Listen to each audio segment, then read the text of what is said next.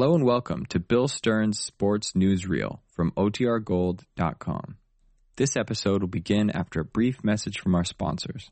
Mom deserves the best, and there's no better place to shop for Mother's Day than Whole Foods Market. They're your destination for unbeatable savings, from premium gifts to show-stopping flowers and irresistible desserts. Start by saving 33% with Prime on all body care and candles. Then get a 15-stem bunch of tulips for just $9.99 each with Prime. Round out Mom's menu with festive rosé, irresistible berry chantilly cake, and more special treats. Come celebrate Mother's Day at Whole Foods Market.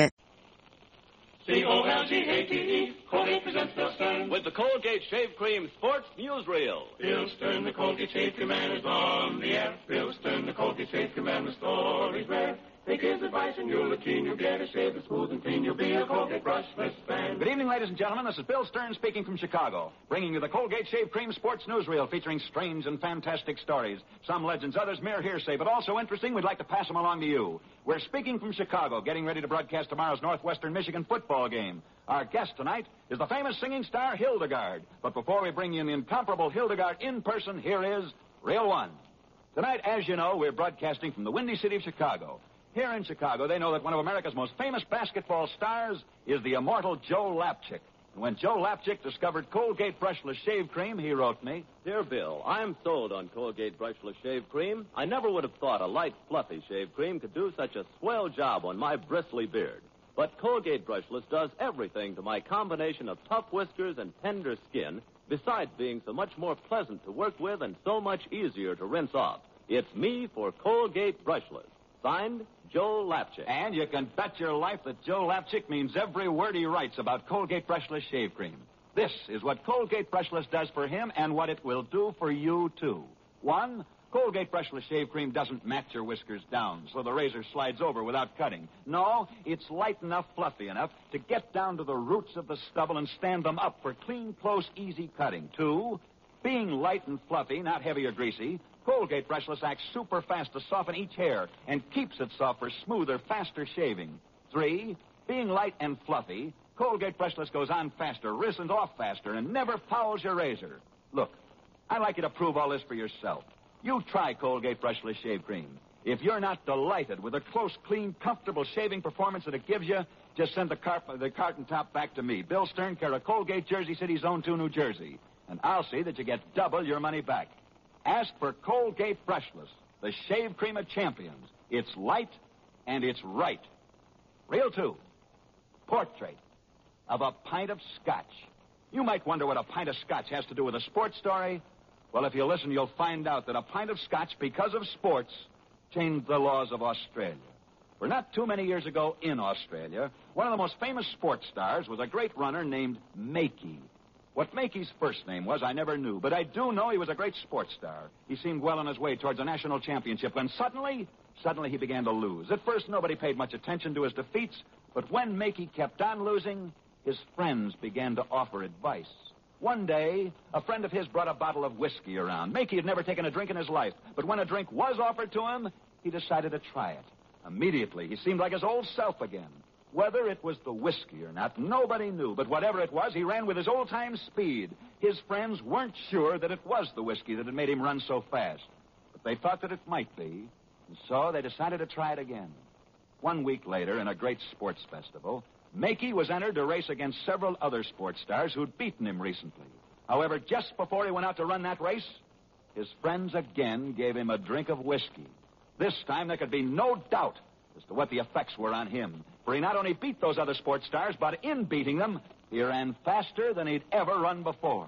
From that day on, whenever Makey was entered in a sporting event, his friends gave him whiskey. That is, he was given whiskey before each event until one day the story somehow managed to leak out. Immediately, the officials charged that Makey was being fed whiskey before each race. And they were right. The papers played the story up big. Screaming headlines told the story. The public was astonished. And then, then the bombshell exploded. Nobody denied those charges. Makey's friends admitted giving him whiskey before each sporting event. And what's more, they said that they keep on doing it right along. They intended to go right on since there was no law against it. From all sides came criticism. Newspapers denounced it. Sporting authorities tried to stop it, but there was no law against it. By now, the public was up in arms. They demanded that something be done. Recently, from Australia came the answer. Recently, had you seen the Australian sport pages, you would have read. Yesterday, in Australia's House of Commons, a new law was passed. A law making it illegal to stimulate any competitor in any sporting event by use of intoxicating liquors. Unquote. And that's the end of the story. The story of a great sports star in Australia named Makey, who by drinking whiskey forced Australia to change its laws. And that's all there is to the story. That is, that's all there is to the story, unless you'd also like to know that this sports star named Makey, who by drinking whiskey made Australia change its laws, was a horse, a racehorse, portrait of a pint of scotch. Reel three. Colgate's camera close up of Hildegarde. Tonight, although we're broadcasting from Chicago, our guest, the famous singing star Hildegarde, is appearing nightly at the rainbow roof of the Ansley Hotel in Atlanta, Georgia. So now, in order that you may hear Hildegarde, this is Bill Stern switching you from where I'm standing in Chicago. The next voice you hear will be the incomparable Hildegarde speaking in person from Atlanta, Georgia. It's nice to be back on this sports program because I've taken up golf this year, and oh, how I love it. But then I've always liked sports, for sports have played such a big part in my career. Let me tell you what I mean, Bill. The first job I ever had was playing piano as an accompanist for a sports star who was making personal appearances in vaudeville. Now, this sports star was so kind to me that I've never forgotten him. For you see, the man who gave me my first important professional job was the immortal catcher of the Philadelphia A's, Mickey Cochrane. But even more important was the time when another great sports star saved my career. Several years ago, when I trying to get a name for myself, I was working in a small nightclub in Paris called the Casanova. However, business was not so good, so one night the management notified me that I was through. Now, the next night, a great tennis player happened to come into that club, and he heard me singing there, and when he asked for me, they told him I was no longer there. However, because he was who he was, and because he asked them to give me another chance, they did. From then on, I was lucky enough to succeed. But it was he who saved my career. I said he was a great tennis player then, and he was. He still plays tennis today, even though he's now well over 80 years old.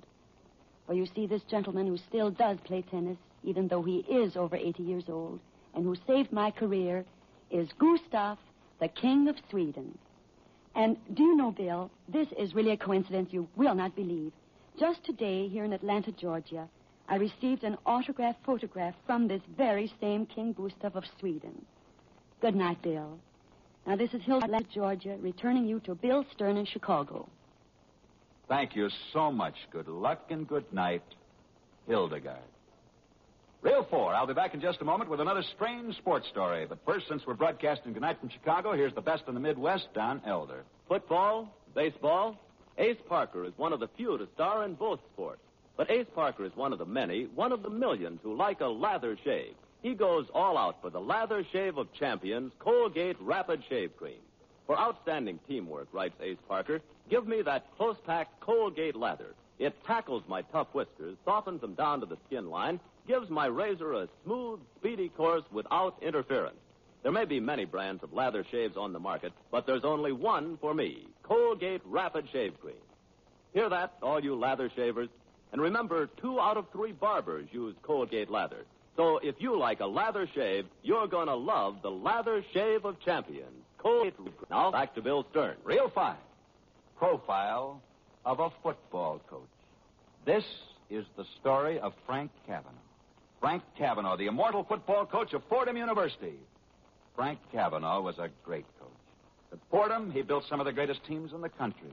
However, at the outbreak of World War I back in 1917, Frank Cavanaugh gave up coaching football. He returned to his home in New England, and he enlisted in the famous Yankee Division, which was made up of men from the New England states.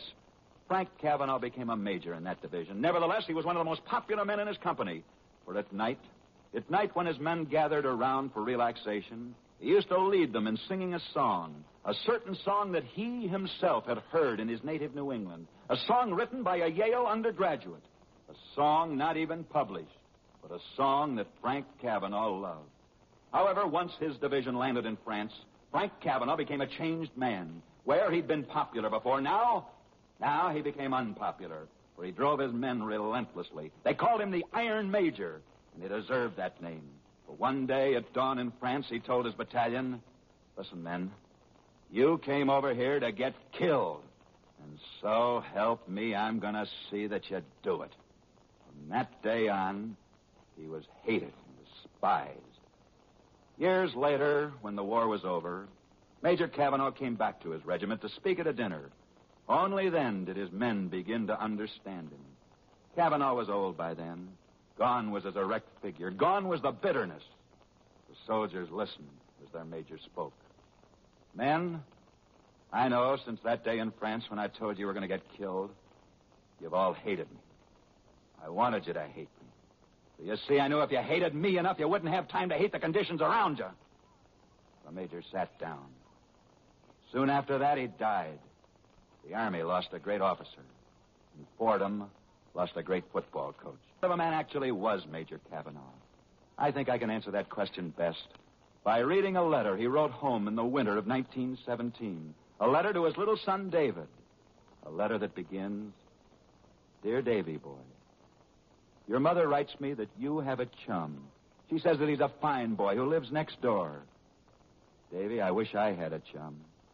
But I have your picture, which I take down and talk to when I'm blue. The other night I dreamed I was home with you and Mother, and we had such a fine time. Davy, did any little boy ever have such a good mother as yours? And I know that you will, while I'm gone, take good care of her. The lights are going out now, Davy. So good night, and God bless you. Your father. But that's not quite the end of the story of Frank Cavanaugh. You remember in the beginning of the story, I said that when Frank Cavanaugh first enlisted in the Army, he was very popular with his men, and that at night when they gathered for relaxation, he taught them a song, a song written by a Yale undergraduate in Frank Cavanaugh's native New England.